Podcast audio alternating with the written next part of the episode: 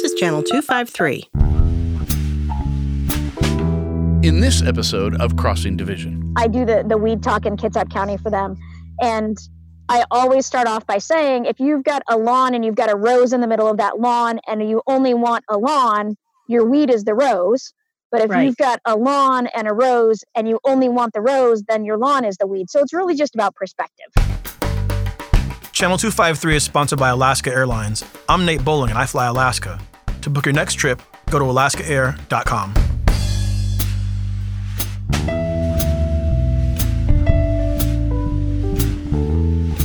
Hi, welcome to Crossing Division. I'm Evelyn Lopez, coming to you in our pandemic. Uh, as you'll recall, we are doing a series of Friday podcasts on uh, Tacoma and coronavirus, um, sort of talking with different people about what's going on around town and how everyone is coping. So, first, our numbers. Uh, today, according to the Seattle Times, uh, statewide, we have 14,327 cases of COVID 19. And very unfortunately, those have caused 814 deaths. That's statewide. In Pierce County, um, we have 1,322 cases of COVID 19. Some of those are recovered, I'm sure. And we have had 49 deaths. Uh, if you're interested in information about the disease, um, and um, deaths and cases, the Tacoma Pierce County Health Department website has a whole lot of information. You may want to check that out. Also, we were talking just before going, uh, starting to record. We are expecting today, and I should say that's May 1st, 2020, to hear something more from Governor Inslee, um, possibly extending the stay at home uh, period, possibly um, providing some additional guidance on uh, on what we should be doing as we sort of begin to emerge from our isolation. Today, I am delighted to have Dana Kogan with us. And Dana, since it is May Day, I thought we should talk about gardens and living things and vegetables and flowers and all those good things. So, Excellent. Dana, introduce yourself. Um, so I'm Dana, and I am a resident here in Tacoma. I've lived here for about 17 years. Um, my background is is that I have an undergraduate degree in what's called bioagricultural sciences and pest management. Really big fancy title for basically just sustainable farming. Um, so I did sustainable agriculture for my undergraduate work, and then I have a master's degree in weed science and uh, plant pathology. So um, I am the noxious weed control coordinator for Kitsap County. But during this kind of weird time right now, I have really dug in deep, and pun intended. I've dug in deep into my background for um, growing food. I've always done a little bit of food growing, um, but I did what I referred to as panic planting for the pandemic.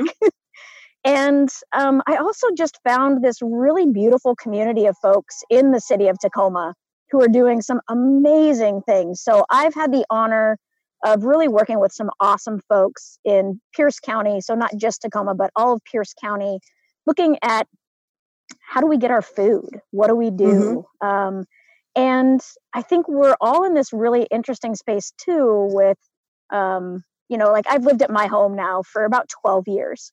And as a whole, I know that this piece of property actually used to have a huge garden on it.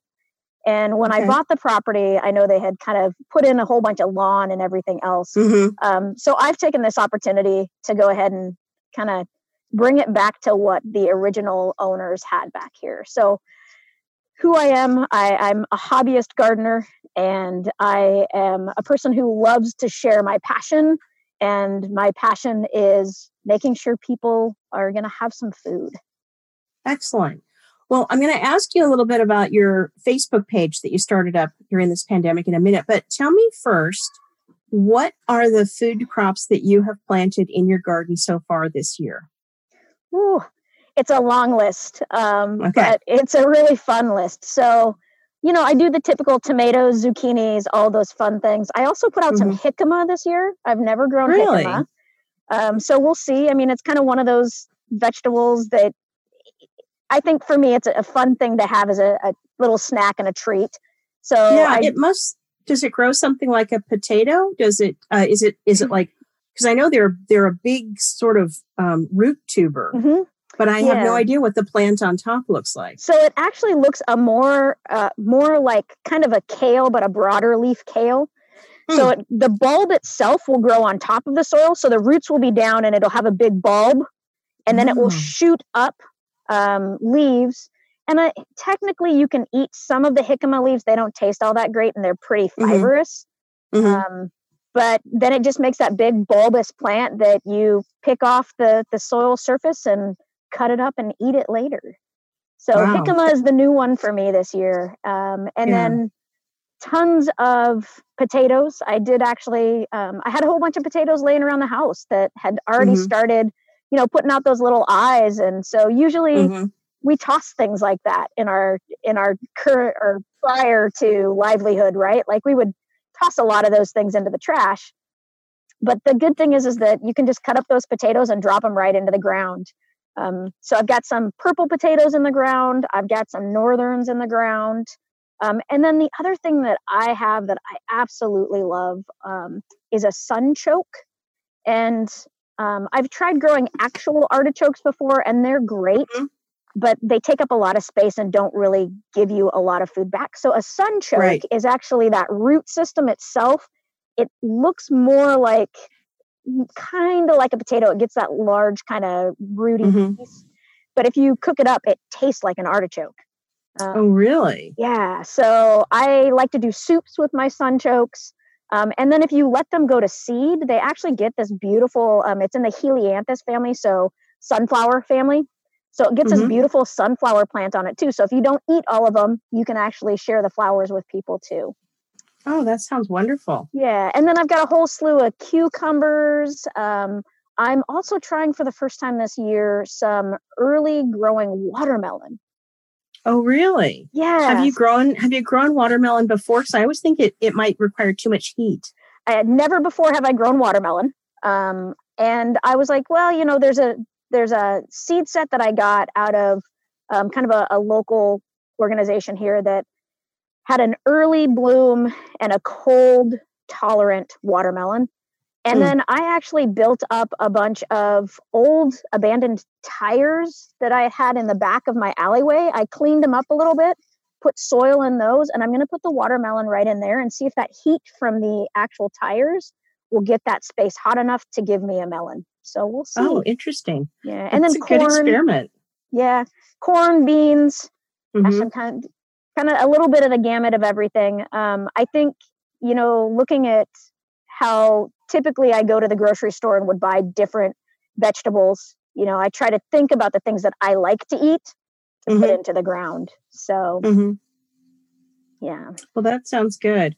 Well, um, for people listening now, so May first, May if they 1st, May haven't Day. done anything to start a garden, is it too late? Not at all. In fact, this is a perfect time to start a garden. Um, I always say that uh, you're never too late to start a garden, even if you're in the middle of summer. It's never too late to start a garden.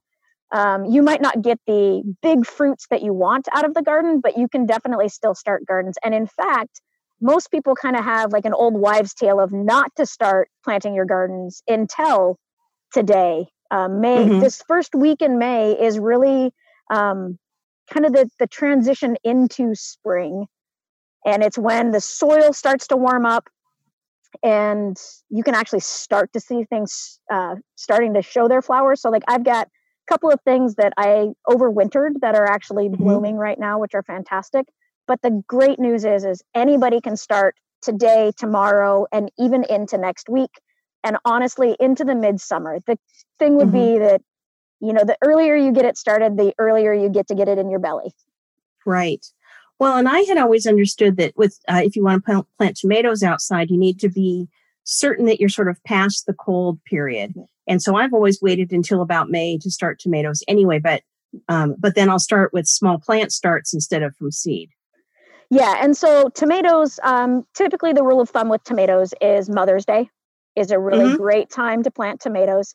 Um, I have if, on my blogs on my little page. I feel like each week I've been tempting people because I'm like, I think I'm going to put my tomatoes in, and then I'll Yeah. wait for about you know another few uh, few hours and I'll feel just that little bit of chill in the air. And I'm like, no, mm-hmm. I don't want to put my tomatoes in yet.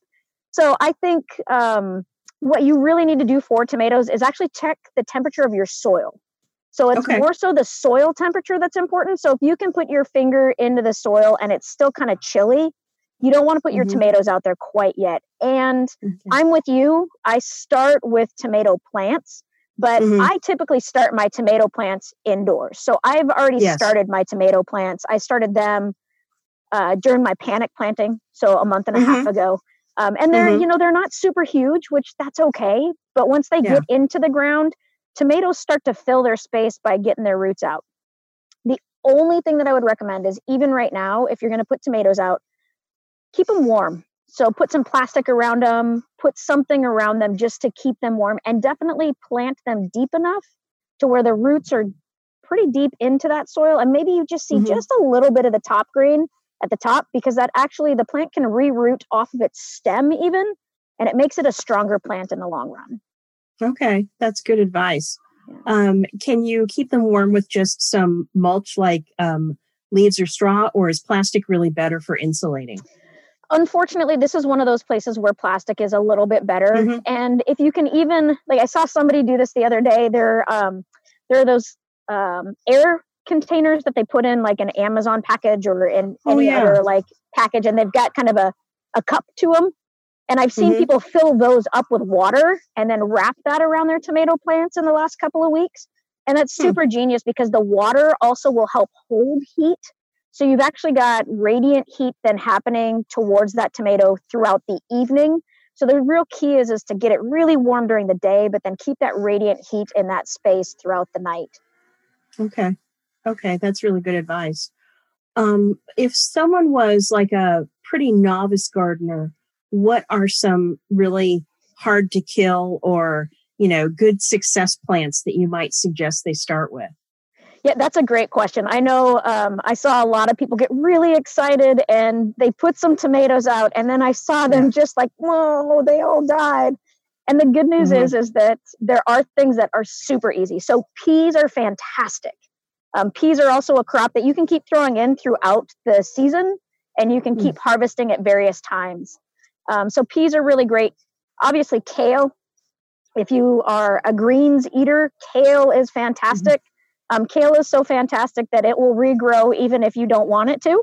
So mm-hmm. it can become a little bit of a, a, problem in your plant beds if you don't eat enough. Um, chard is really great too. And honestly, like zucchinis, Mm-hmm. Zucchinis mm-hmm. grow really well around here. The only challenge with zucchinis is that you have to make sure that you're checking on them pretty frequently to make sure that the slugs aren't eating more than they should. Ah, uh, okay. Okay. zucchinis, slugs love zucchinis. So you got to watch those pretty closely. Interesting. Well, I've heard too, I think I saw a post on um, a friend, I think a friend had arugula in her yard that she had, it looked like it was sort of a, this is here for me whenever I want it, and I don't really have to do very much to keep track of it. Is um, yeah. Is so the true? arugula, I think I I think I know the same post that mm-hmm. you're talking about, and that arugula. So there are different kinds of arugula. So that okay. arugula is actually a perennial arugula. Mm-hmm. So that is one that will just kind of keep growing for her all throughout mm-hmm. the, the seasons, right? So a mm-hmm. perennial plant is a plant that once you plant it in the ground, it will just keep coming back year after year after year unless you do something to damage that root system. So there's quite a few perennials. Um, I get the sunchokes that I talked about; those mm-hmm. are perennials, so you're going to get those. And again, sunchokes. The one thing I will say about those is if you plant them, you better be ready to eat them because they will spread pretty quickly too. Oh, really? Yeah. Most arugula that we're used to, like if we get arugula from the grocery store, it's usually mm-hmm. the annual arugula. And you can get those in a seed form pretty easily and just toss those mm-hmm. out. Okay. And they'll grow. They'll grow. Okay. Okay. Well, tell me a little bit, Dana, about this Facebook page you started. I know it was part of the sort of, okay, you know, we're in a pandemic. What do we do to feel like we're a little bit more connected and controlled in our environment? And uh, for those of you listening, it's a really great page. It's called Gardening for Our Greater Good Tacoma Growing Together. Mm-hmm. Tell me how you decided to start that. Um, well, I am a super social person. So mm-hmm. Um, when lockdown kind of happened and I realized Um, I also have an autoimmune disease. So I Mhm. realized a little bit earlier that I shouldn't be around too many people, but that I also needed an outlet. And I, my passion is growing. Um, Mhm. I I uh, joke about the fact that years ago I was standing in a wheat field, and and I don't mean to get too woo woo, but I'm going to get a little woo woo. Okay. um, I was standing in a wheat field, and I really felt like there was just this calling within my soul to feed Mhm. people, and it wasn't just you know, it wasn't just a gentle nudge. It, it felt like it was like a, a drive and a passion. And you know, I've been super busy in the majority of my life, and having this time period right now, it felt like this was the right time to to dig in and start doing my my passion projects, right? And so Mhm. I started just doing it on my regular Facebook page, and I had a bunch Yeah. of people saying, "Well, why don't you create a community around this?" I was like, "That's fantastic." Mhm. So um, I think I- created the page, and within like two days, we had like three to four hundred followers, and I was like, "Whoa, Yeah. wait a minute, what is this?" Um, and it's just really been this creative space, not just for me, but I think for others also. It's been an opportunity for a lot of people to share different things, and it's just really casual, and it's supposed to be, you know, for me, it it's my therapy for the day. hmm What I like about the space is a couple of things. One is it's a really safe environment for people to ask questions. Yes. You know, it really plays to this um, impulse that we're seeing because I think we are seeing an impulse. A lot of people who may have thought about having gardens in the past but haven't now during this period of lockdown, I think have have thought, okay, well, I'm going to do it. You know, I'm going to start my garden now. And also, I think this um, this whole process of um, the pandemic has made us feel a little bit more like, you know, I shouldn't just assume that I can always go to the grocery store and get what I need. You know, I need to actually think about that a little bit. So I think it's I think this has been a great resource for people who who are not experienced gardeners.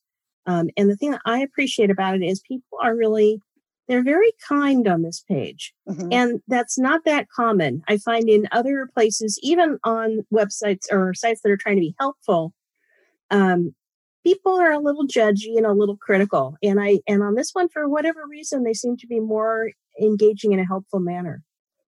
Well, I appreciate hearing that because I I guess maybe that's part of what I was hoping to create was a space where Mhm. people could ask anything and not feel like somebody was going to come on and tell them exactly how it should be done or they did it this way Right. or they did it that way.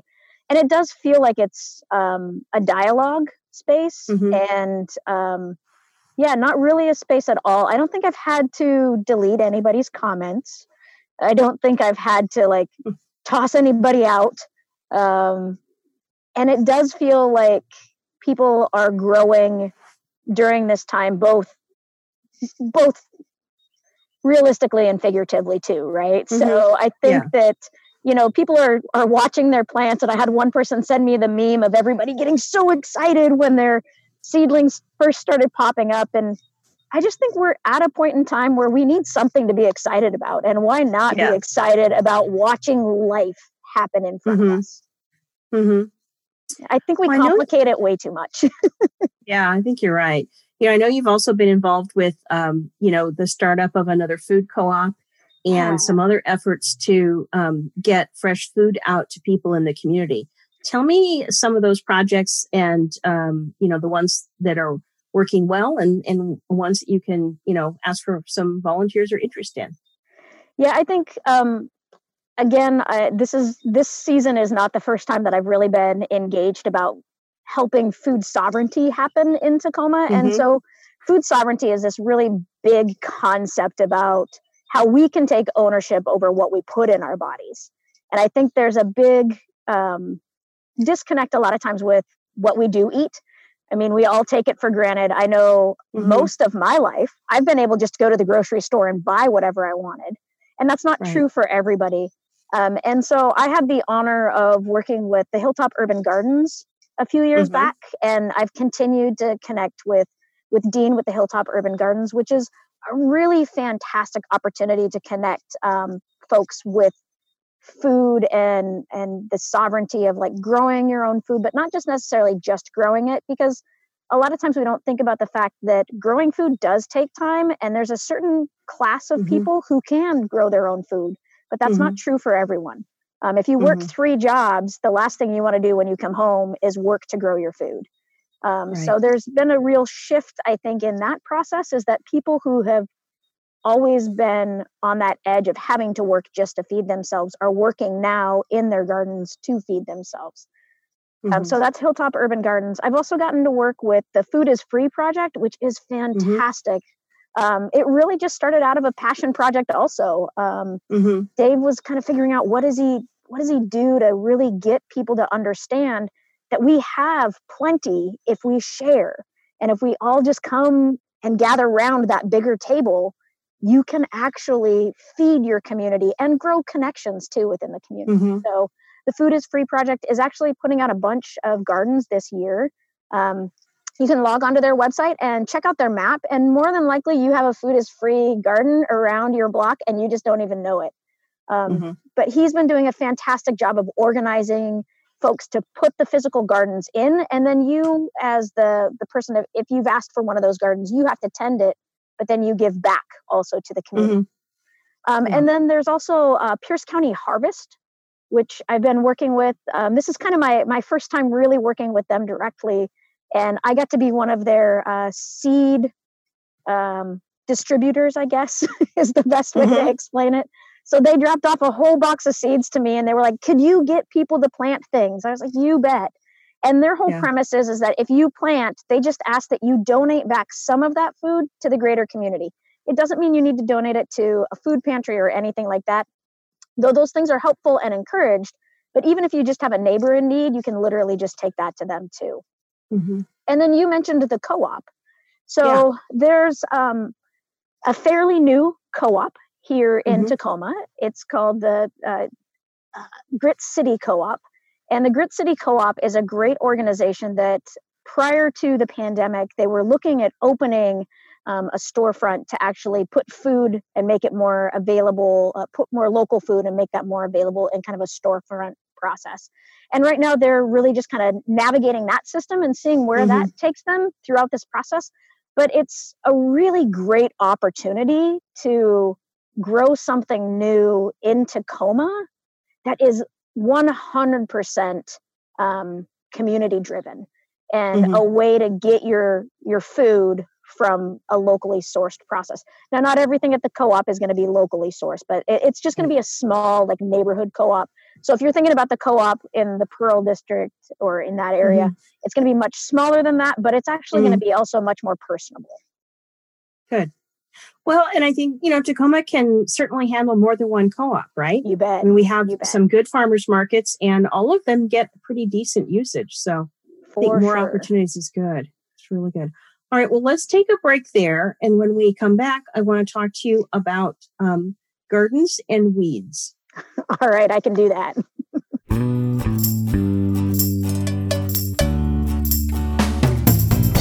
Hello, I'm Erik Hanberg, host of the Channel 253 podcast We Art Tacoma. This episode of Channel 253 is sponsored by TAPCO, Pierce County's original credit union. You might already know that credit unions are not for profit financial cooperatives with a focus on enriching their members instead of big bank shareholders. TAPCO is committed to serving Tacoma and Pierce County just like Channel 253. That means when you put your money there, you put it back into our community. Think about it. You go to the night market, you go to the Grand, and you shop at local stores. So why not keep your money local too? TAPCO offers the products and services you need home loans, auto loans, checking and savings, online and mobile banking, all with lower fees and better rates than big banks. Plus, TAPCO donates to local causes and supports our community in other ways, so you can feel good about helping your neighbors. To learn more about our local choice for all of your banking needs, visit tapcocu.org. My thanks to TAPCO for their support of this podcast and Channel 253. Hi, we're back with Crossing Division. Before I start asking Dana about not just uh, gardens, but weeds, um, I want to do a quick shout out for membership in Channel 253. Uh, I would say, and I've been kind of loath to use these, you know, now more than ever type doom laden phrases, but I'll tell you what, one of the things about being at home in Tacoma during this period of time is you really appreciate your local news sources. And we have some great local news sources like KNKX, and I would include, frankly, the um, the uh, the TNT newspaper. But one other source is our Channel 253 podcast. So if you are um, enjoying these podcasts, please consider a membership. It's $4 a month, highly affordable, and you'll get uh, special member details on upcoming programs. So it is well worth your investment. With that, Dana, let me ask you to put on your weed control hat a little bit Excellent. and talk with me. Let's start out with sort of garden weeds, and mm-hmm. then we can move on to some of the ones that you see on big roadside uh, areas that are a little bit more alarming. But what do you think are the what are the weeds that are in any uh, average person's backyard, maybe along the perimeters, that they should probably not ignore? So um, I think definitely a, those of us who are at home a little bit more, we're seeing a lot more weeds than we've ever mm-hmm. really kind of noticed in the past. I think we've kind of looked outside and said, "Oh yeah, there's that green thing that's growing again." Um, a lot of weeds that I've been getting a ton of questions on um, are um, purple dead nettle. It's this yeah. little plant that grows kind of in your grasses. It's got a square stem on it, and it looks like it's wearing a little purple hat.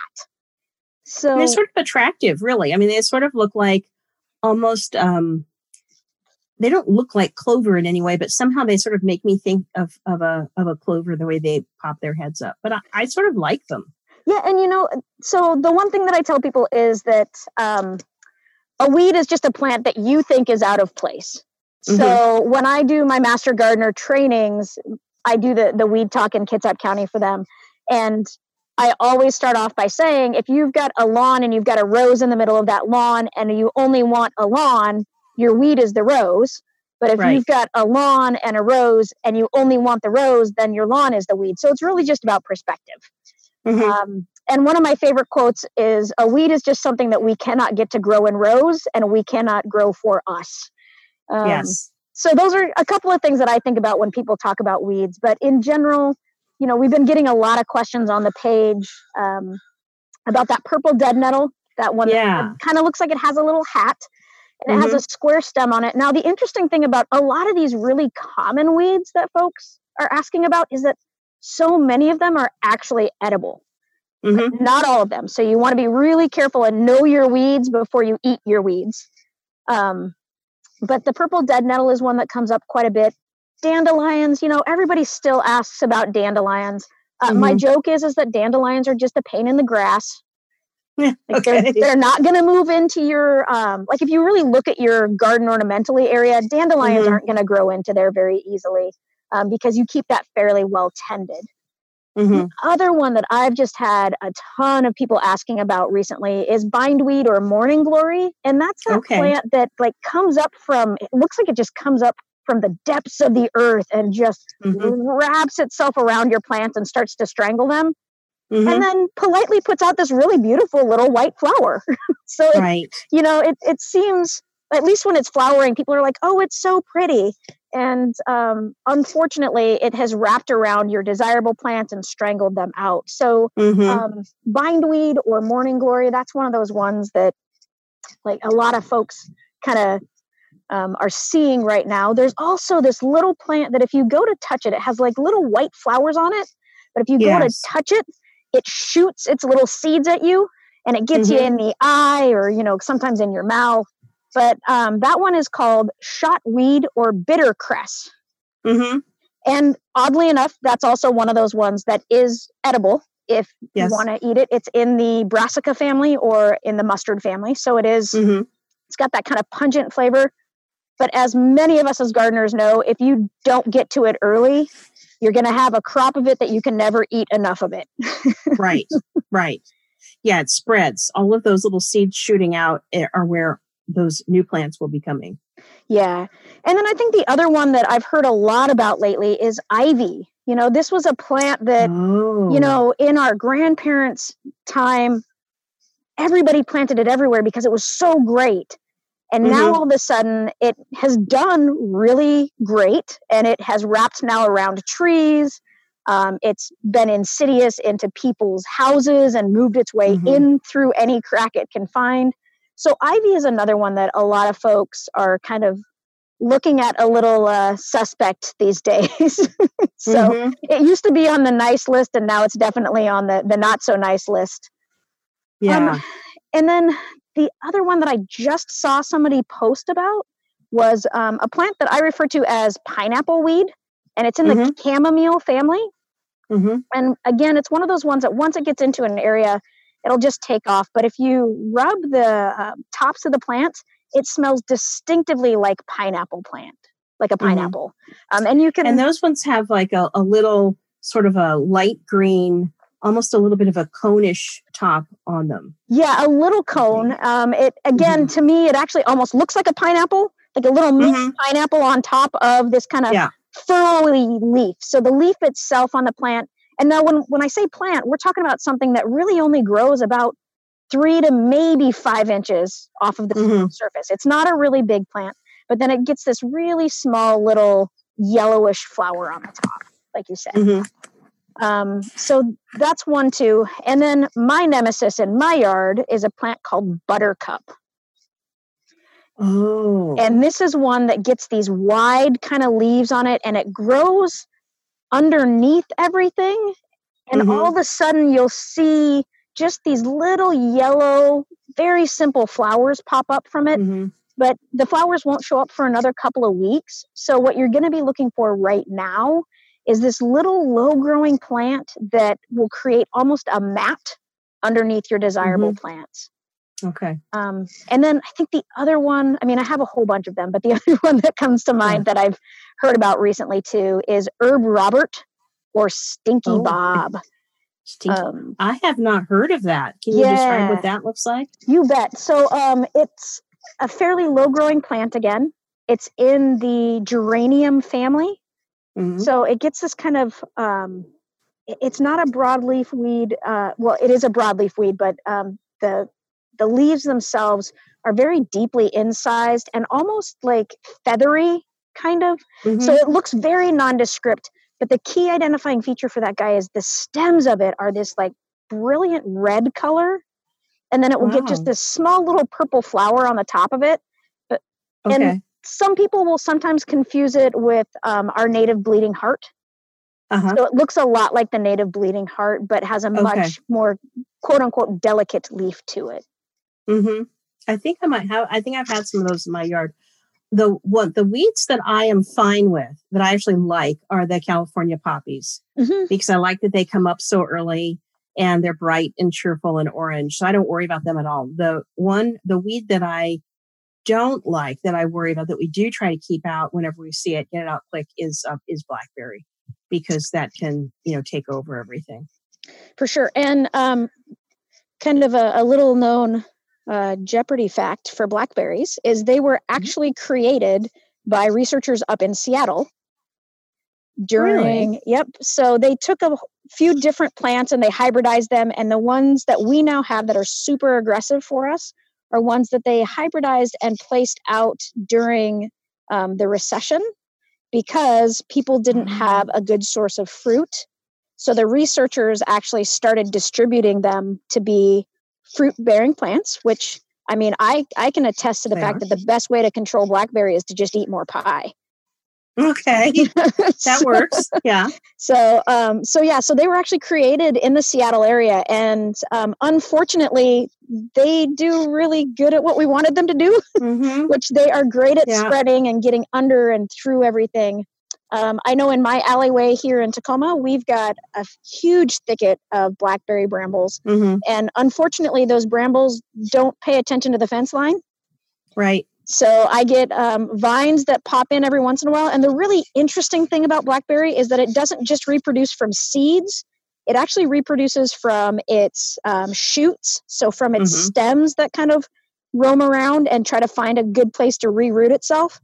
And if you try to mow it down and you happen to like move that root chunk, it will actually reroot Oh. itself somewhere else too. So Yeah. that's one of those plants that if you've got that in your backyard, I don't often recommend um, going after things super aggressively, but that's one that I do actually say, you know, Mhm. you, you need to take some drastic measures to get rid of that one. hmm That's an interesting background, though. I didn't realize that it was actually um, spread around to be a food source for people. Yeah, totally crazy, So huh? is- yeah, that's really crazy. Yeah. What about sort of in the in the outdoors, the bigger um, weed control issues that you deal with at the weed control district? What are some of your big nasties, and how do you deal with them? Awesome. So, the way that I typically describe my work is that I'm the Mhm. CDC of the plant world. Okay. So we go after the Ebolas, the polios, and now the COVIDs. Um, and most of the stuff that we've already talked about are kind of like your common colds. They're, Right. we, we ask you to sneeze into your elbow and keep them on your own property if Mhm. and when you can. Um, but the ones we go after are ones that we know either are extremely toxic to people or to animals. So a couple Mhm. of them that we'll actually see in the city um, is a plant called one of the main ones is a plant called poison hemlock. So this is actually the plant that Socrates drank for his death sentence. Wow. Yeah. So everybody thinks about, oh, well, Socrates, well, not everybody, I, don't know who Yeah, else thinks about maybe not everybody, Socrates, yeah. but, but Socrates' death sentence was to drink hemlock. And so a lot of folks think instantly, oh, the hemlock tree. But it was actually this Oh. herbaceous plant that's Mhm. in the same plant family as carrots. Hmm. So, again, as we're talking about gardening and how everybody's getting excited about gardening right now, this plant is one that can mimic um, carrots that you maybe didn't cut down or eat last year. So it gets Mhm. that white top on it. So it gets that Mhm. really um, distinct kind of what what's called an umbel top or an umbrella type top. Yeah. And then when you look at the plant itself, if you start looking at the um, stalk of the plant, it has this really brilliant purple splotching throughout it. And Okay. The phrasing in, in the noxious weed world is that that's the blood of Socrates. So that's Wow. that's the dead giveaway are those purple splotches. So if you've got purple Okay. splotches, you do not want to eat that plant. Right. Is the entire is the whole plant um, toxic, or is it just um, certain parts of it? So the entire plant is toxic. So if Okay. you, in fact, we had a gentleman up uh, in the north part of Washington a few years back um, had taken some because when it's really young, it also looks like parsley. Yeah. It has the same okay. kind of smell as parsley because it's in the same plant family. Mhm. Um, and he had actually eaten some of it and he had paralysis in his hands. Mm-hmm. And if he were to eat enough of it, he could have died from it. Um, I believe Wow. it was 2010, maybe a little earlier than that. There was actually a woman in the city of Tacoma who had been out and she had been doing some gleaning. So, what that means is that she'd been just kind of or foraging, she'd gone out and she had Mhm. found something that she thought was an edible wild carrot because there is an Mhm. edible wild carrot, but she had found it. She had eaten this plant and she was sick, and nobody could figure out why she was sick. She did end up passing away Mm. because she had eaten the root of the plant. So every part of that see. plant is extremely toxic. And I happen to be one of the people who also is allergic to touching it. So if I get any of that Mhm. sap on my skin, it actually causes a blistering on my skin. Wow. Yeah. Although that's a, not a bad reaction, you know, you at least know you need to keep away from something. Exactly, exactly. And then Yeah. you've got the cousin of that plant, which is um, giant hogweed. And that's giant hogweed is a plant that we actually do find again in urban areas Mm-hmm. because of the fact that it was shared as a garden ornamental. So a lot of our really aggressive invasive species were actually somebody's prized beauty in their garden at one point in Mhm. time. 60% of the state noxious weed list, 60% of it is escaped ornamental plants that have moved from our backyards into our natural areas and are wreaking havoc in our natural areas. So Mm. giant hogweed has that same umbel kind of flower, so that umbrella looking flower on it. The leaves on it are five feet in diameter. Oh my goodness. Yeah, and the stalk of it is about three inches around. Okay. And this plant, if you get any of this sap on your skin, it will cause a caustic burn that will blister Wow. up and you'll be permanently scarred from that plant. Really? Yeah. Where do we where where would we encounter this if we were unlucky enough to encounter it? So, unfortunately, if you're unlucky enough to encounter it, I have actually seen it all throughout the city of Tacoma. Um, Oh, I find it, yeah, I find it in alleyways a lot. So it seems like Mhm. maybe it had been in an old garden and then it was pitched over the fence at some point in time. Mhm. And again, people just didn't know what it was for a really long time. Um, I think I'm trying to think of the last place that I saw a pretty good patch of it in the city of Tacoma is actually an open lot behind the Safeway in Hilltop. oh my goodness. And I remembered seeing it over the fence, and I, I went and I, I left a little pamphlet on the front of their door. And and even though um, you know I'm the Kitsap County Noxious Weed Control Coordinator, yeah. the weeds don't know the boundaries, so neither does the information and education. So I let them know what they had, and I gave them the the Pierce County Noxious Weed Control Board's uh, contact info, and it was gone in a couple of days. So I think they definitely, Oh, that's good. yeah, they that's took care really of it, which is fantastic. Yeah, that's Um, great. And I, I always say with stuff like that, one a day keeps a million away because each of those plants are Mhm. going to produce thousands of seeds just in one generation.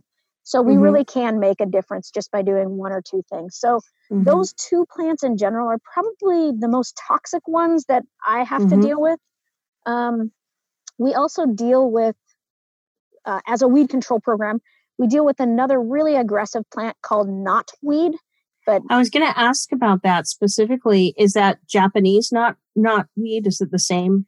so thing? there's actually what we call a knotweed complex. So Japanese knotweed is one of the genetic forms of this plant, and there's actually Mhm. four, maybe even five genetic variations on this plant. And since we had since we have hybridized it and recreated it as humans Mhm. and redistributed it, um, it cross pollinates. So originally it was like one or Oh. two genetic strains, and now the genetics, if you were to actually lay it all out for the knotweed, it's kind of all Mhm. over the map. And we have now four to five different, very distinct genetic strains of knotweed. Um, Mhm. And this plant is, um, it was sold in the Sears catalog, so a lot of folks had it. Okay. It was also um, one of the Olmsted brothers' favorite plants to put in their parks and gardens. And if you don't know much about the Olmsted brothers, um, you, I could talk for days just about the Olmsted brothers. they did some fantastic work. They were some of the folks who actually put together um, sites like Wright Park. They helped Mhm. actually design the, the plant species in Wright Park. And in fact, little known history in Tacoma here, they actually were trying to turn Fircrest into their own little city kind of play area for a while. So oh, if you dig in deep, real deep into the history, the Olmsted brothers had their hands in that one a little bit. Mhm. Um, so there were these two brothers that went around the nation repopulating things and recreating, right? So they took things from the East Coast that looked really good in the East Coast in the parks, and they marched it kind of all throughout the, the United States and ended here on the West Coast. And this plant was one that they liked to put in their gardens because it was what they referred to as a natural growing fence. So you could Mhm. actually create, like, put it into an area and then create smaller gardens for people to enjoy Mhm. because it'd be these little nooks kind of mixed in. Um, but the challenge with knotweed is, is that it is a triple threat plant. It reproduces both from seeds, shoots, and roots. And um, it's super aggressive. The root system on knotweed can actually break through concrete and asphalt. Well, I had read an article about um, knotweed being a significant issue in, uh, I- think, just in England, but in the United Kingdom, where it, your your house sale will fail, your property value will plummet if knotweed is found on your property because they've they've either had so many problems or they believe there are so many problems where the knotweed is going to come in and basically destroy your foundation and destroy your whole home. Yep. So, and the interesting thing about the knotweed in the UK is that the majority of that all came from two known in um, plantings, and so they are genetically basically the same two plants all throughout Oh the my UK. goodness! Um, and that you are spot on. Um, in the UK, if you have this plant, you either have to remediate it yourself, or you basically kind of walk away from the, the site and, and take a big price cut in your sale. hmm hmm Um, and just for those reasons exactly, um, the, that root system is super aggressive. I know for us in Kitsap County, a lot of our um, houses are on a septic system. hmm And so if you're not on a regular sewer system and you've got an open or a, a septic system, where your drain field is out in the open, we've seen a lot of knotweed mix into that drain field area because there's a ton of nutrients. And then what it does is it will break up your drain field, and then actually now you've got sewage going directly into our creeks. Oh. So That's not good. and then the other piece of knotweed is that we see it all up and down our waterways. It it definitely Mhm. loves water, um, and so it destroys ha- salmon habitat. And mm-hmm. so our salmon enhancement groups, we've worked really closely with them to actually remove knotweed right along the water's edge and bring back in native plants that are extremely important to hold the banks of our shorelines along our creeks because if the knotweed gets in there, the root mass of it is about three feet in diameter and will Oh actually goodness. like cause the bank to either erode or just completely pull the bank down and destroy that ecosystem. Wow. Wow. I did see something someone was uh, writing about eating knotweed, though. Something about steaming the, um, The I don't know brand new the shoot. shoots or Yep. brand new shoots. Okay. But I think that's, I mean, that might be a little tiny, tiny thin silver lining. I don't think that you could harvest enough knotweed to eat it and get rid of it that way. Well, I've got a whole talk that I do called "If You Can't Beat 'Em, Eat 'Em," Okay. and so I've actually got a whole uh, uh, presentation that if you're interested in that, I think I posted it on the the Facebook page that I created, but I can repost it again. Knotweed Okay. is one of those plants that you can definitely eat that shoot system, but you have to eat it really early because once it grows, um, actually right now even my little knotweed patch, and yes, I have knotweed. My little Yeah. knotweed patch in the backyard here is already five feet tall Wow. so you can't eat that anymore but the other silver lining is is that if you're uh, really crafty you can cut Mhm. it right now and you can um, actually break down the pulp and turn it into paper Oh, really? Mhm. That would be interesting. Oh, very good. Well, we're running out of time now, Dana, but tell me what else were you hoping you would get a chance to talk with us about? Because this has been really, really interesting. Well thanks. Um, i don't know that i really had anything that i wanted desperately to talk about except for the fact that this point in time for me gardening and being in nature is extremely healing. Um, i think that we're all looking for something to ground us. And the one thing for me that has been the most grounding is my garden. Um, Mhm. and that can be one of two ways right? Like as i'm pulling out weeds i can either pray or i can swear and i usually do a 50-50 deal on that. Um, but it's also something that again in this time period where there's uncertainty it feels like growing a plant is something for me that is certain. And again like we said earlier even if it doesn't work the first time the great news is is you can start again tomorrow and see if your seeds grow. And gardening also takes patience um, you can't plant something today and expect to harvest it tomorrow. So when we plant a Mhm. garden we plan for our futures. And i know that that's a cheesy meme but it is truly life is that when we plant a seed we are expecting a better tomorrow. And so i think as a community in tacoma i would love to see all of us plant a few seeds so that when we are allowed to and when we can do it safely we can all dine at the same table together and enjoy each other's company and enjoy each other's harvest I think that's a wonderful, wonderful hope and a wonderful idea. All right. Well, that's it for this week's uh, Crossing Division. Thank you so much, Dana Coggon. I really appreciate you. you. I love your website and your your Facebook page. And um, yeah, I agree with you. It's a, an investment in our future, an investment in our community, and it is also very soul satisfying to garden. Yeah, thank you Right. thanks for having All me All right. Well, and if uh, I guess I would say, Dana, if people want to get a hold of you uh, and want more information, how can they contact you? i'm pretty easy to find on facebook it's Mhm. probably the best way to find me Okay. Um, and then if you want a secondary way to find me, you can actually um, send uh, send me an email at my first and last name, which is D A N A. Last name is Coggon, C O G G O N, at gmail.com. Great. Thank you. Thank you. All right. And if you are listening to this and you have ideas for future episodes, we would be delighted to hear from you. You can find me also on Twitter at true underscore Tacoma or send me an email, true Tacoma at gmail.com. Thank you.